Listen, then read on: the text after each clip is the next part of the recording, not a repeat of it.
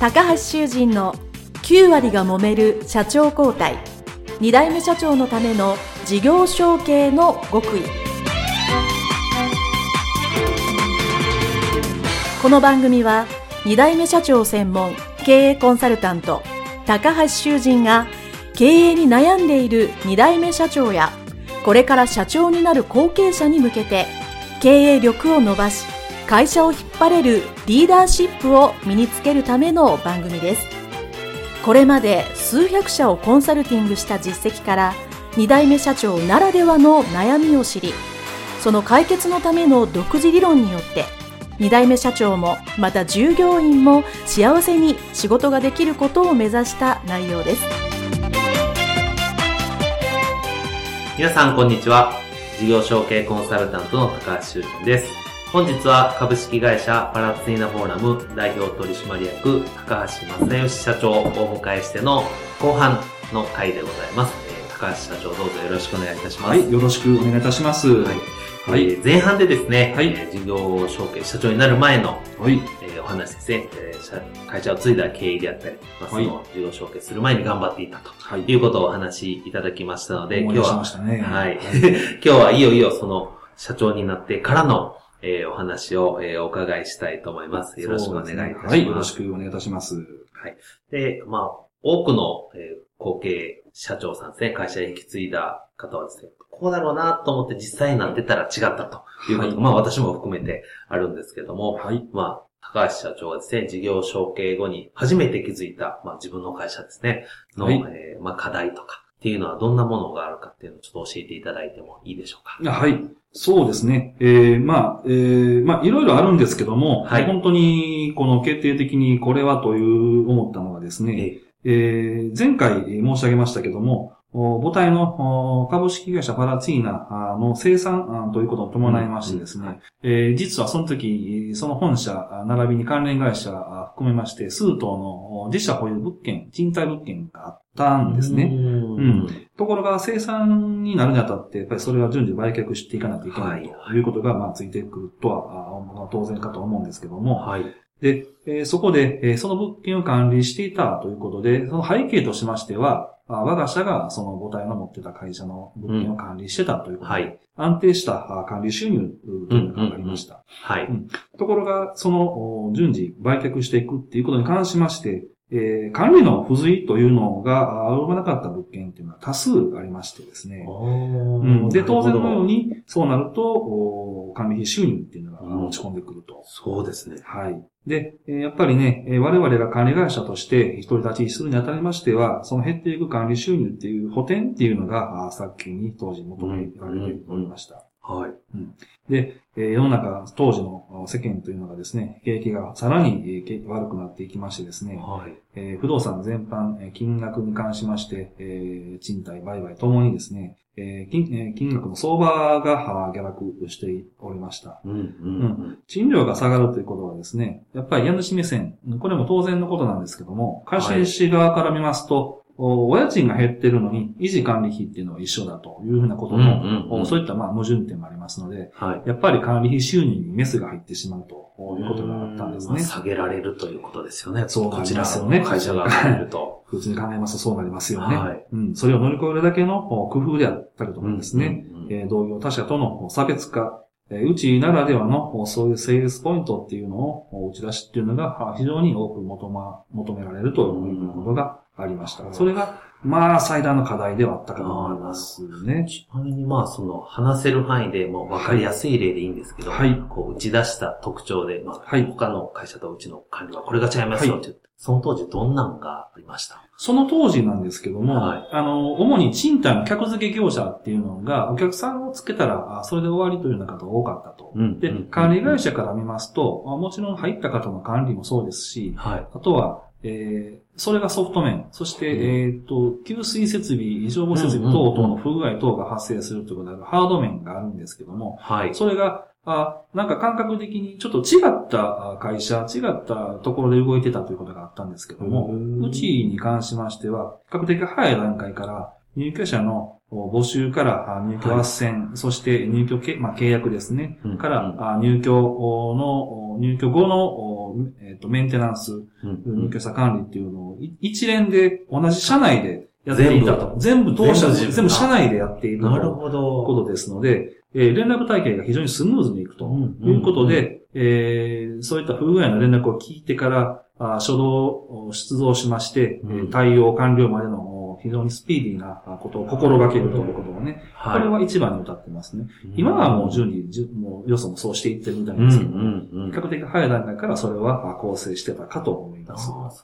まあ、ビルのオーナーさんであったりする。今までは、なんかあったらこの A、B、C で別々にかけてたのを、もう全部パラチーナさんに電話したら、もうすべて完結するということですね。それは、便利とかありがたいですね。ありがたい。そうですね。はい。なるほど。うん、で、また違ったところでですね、あともう一つ人事面っていうところでも、やはり課題っていうのが残っておりまして、はい。これは、まあ、いい意味で言いますとですね、よく映るんですけども、はい、よく、オーナーさんとかはじめお客さんからしますと、はい、うちに電話をしてきますと。はい、で、もうよそでよくあるんですけども、時間が経つと、日が経つと、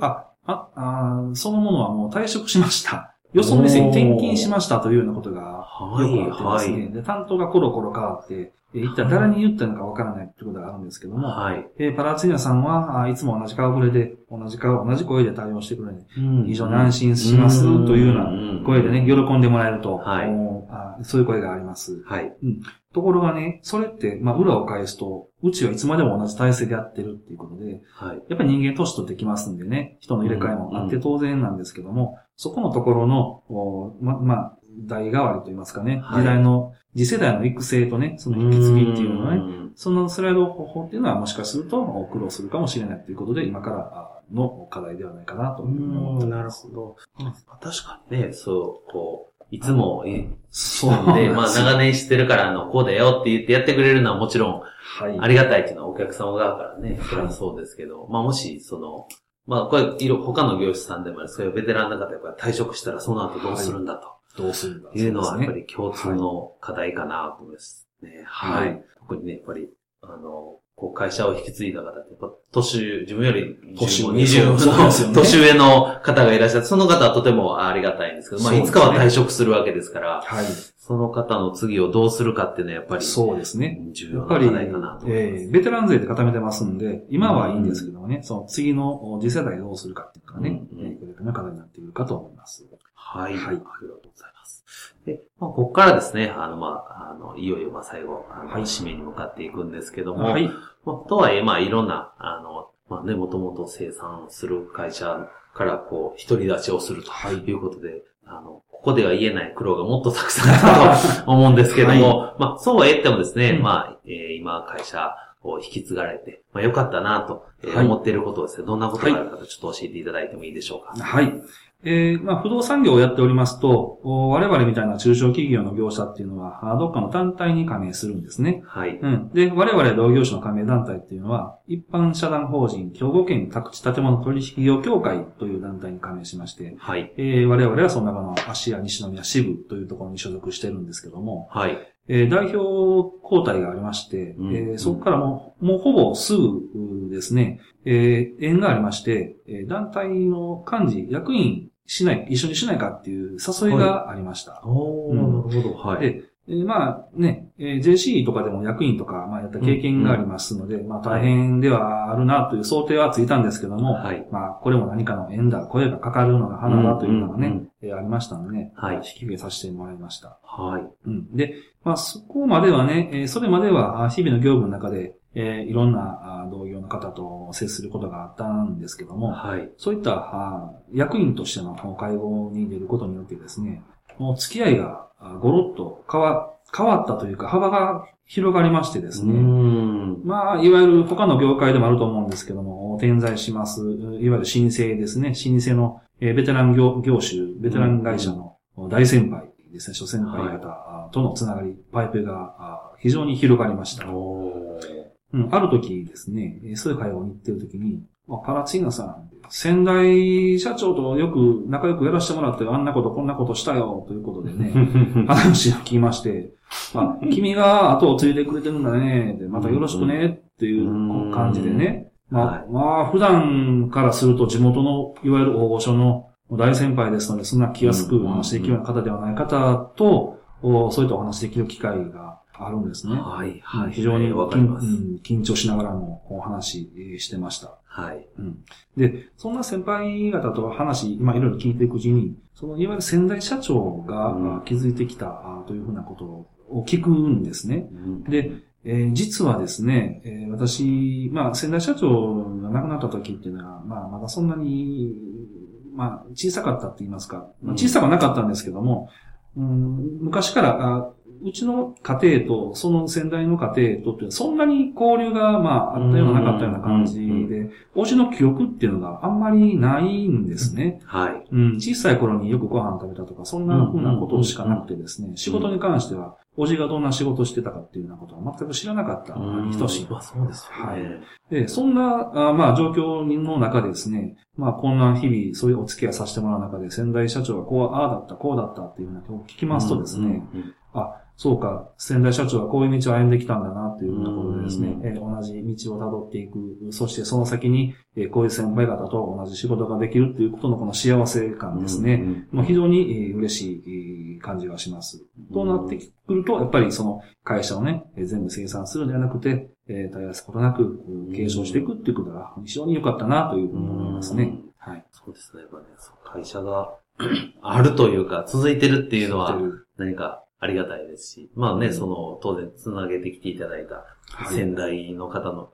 何かしらのね、まあ、ところというか、はい、恩恵を、やっぱり今でも見えないところでたくさんいただいてるなっていうのは、これは僕も、自分の会社をしながら、ありますよね、よく、ね、はい、本当これにて、あ、確かに先代の社長と仲良くされてとか、こうなってっていうの、はい、なんか、当時、最初はね、若い時は鬱陶しいなと思ってたんですけど、はい、まあ今、社長となって僕も5年、6年目ですけど、はい、なんか、社長になるのはすごいありがたいなっていうのは、みんな、ほんと日に日に感じますね。そうですね。はい。はい。ありがとうございます。はい。では、これは皆さんにしてる最後の質問なんですけど。はい、もう最後ですね。はい。はい、まあ、もしですね、はい、まあ、タイムマシンとかに乗って、事業承継する前のですね、若かりし頃の、高橋正義青年に、今お会いできるとするとですね、そう、今からですね、ビヨンと戻って、どんなアドバイスを、はい、その、若かりし頃の自分にしますか？はい。これは、そうですね。まあ、違う奥さんもらえないさとか、そんな、そんなことは、まあ、決して言わないんですけども、はい、もしもね、はい、まあ、これ皆さんよく言うと思うんです。はい、そのままね、もしも、当時の、まあ、金融機関ですか、続けていたとして、はい、果たして、そのままね、活躍できたかどうかわからない。また、もしかすると、今とも違う、全く違う仕事に転職していて、ね、まあそこでももちろん成功していたかどうかもわからない。これっていうのはもう本当誰にもわからないんですよね。本当にもう人生ですね、正解っていうのはないと思うんです。はい。で、さっき冒頭冗談で言いましたけども、全く違うね、家庭も築いているかもしれないですね。ただ、冒頭は冗談やったんですけども、少なくとも言えるんですけども、当時、私がまあ決心してこういう道を選んだんですけども、はい、この道に進んだっていうことは全く後悔はしてないということが一つ言えますね。で、実は当時、その前の会社を辞めるというふうなことを相談した当時の上司からですね、はい、今のこの道を選ぶことに際しまして、はい、高橋君、まあ、君が向こうの会社に行って、どうなるかわからない。やがて、その会社を継ぐかもしれないと。はい。まあ、世に言う、お山の大将になるわけなんだけども、お山の大将っていうのは決して楽なものではないぞと。そうですね。甘く見ないようになと。まあ、思うに少なくとも、今よりかは苦労するはずやと。必ず苦労するぞ。というような意味の言葉っていうのをかけてもらうんですね。で、これはもう非常に恥ずかしい話なんですけども、当時の高橋青年はですね、はい、まあ率直に、まあ、正直に言いますと、やっぱり心のどこかに、まあ身内の会社だしなというようなね、まあいわゆる甘えみたいなものがどっかにあったように記憶してます。まあそれはあると思います。なんとかなるんではないかなっていうことがね、はい、当時甘えがあったと思います。はい、ところがね、まあ振り返ってみますとね、当時の上司の言葉、本当にね、決してまあ大げさではなくてね、まあ、本当にね、まあ、シンプルでよく言われる言葉かとは思うんですけども、もう確信をついていると思ってます。はい。うん。で、実は私は少し時間がかかっちゃったという反省はしてるんですけども、高橋青年に関しましてはね、もう本当に早い段階からね、もう覚悟ですね。もうこれを決めてですね、はい。もうそれに早く気づくようにっていうようなことをね、一番に伝えたいと思います。そうですね。覚悟。ね、まあ、どうしてもね、まあ、これは僕はもうしょうがないかなと思うんですけど、やっぱ自分のね、まあ、はい、身内の会社やと、甘えが多少出るっていうのは。出てまいりますよね。それはまあ、しょうがない。まあ、ただそれが分かるからこそ、今まあ、覚悟を決めてやってると。いうのあると思うので、それはまあ必要なプロセスだったかなというふうに思いますけども、早く気づくようにね。早く気づく方がいいと、私も覚悟を決めるますんでね。いい言葉をいただきまして、ありがとうございます。ありがとうございます。はい。それではですね、2回にわたって、株式会社パラツインダフォーラム代表取締役社長、高橋正義社長にお話を伺いさせていただきました。どうもありがとうございました。どうもありがとうございました。失礼します。はい。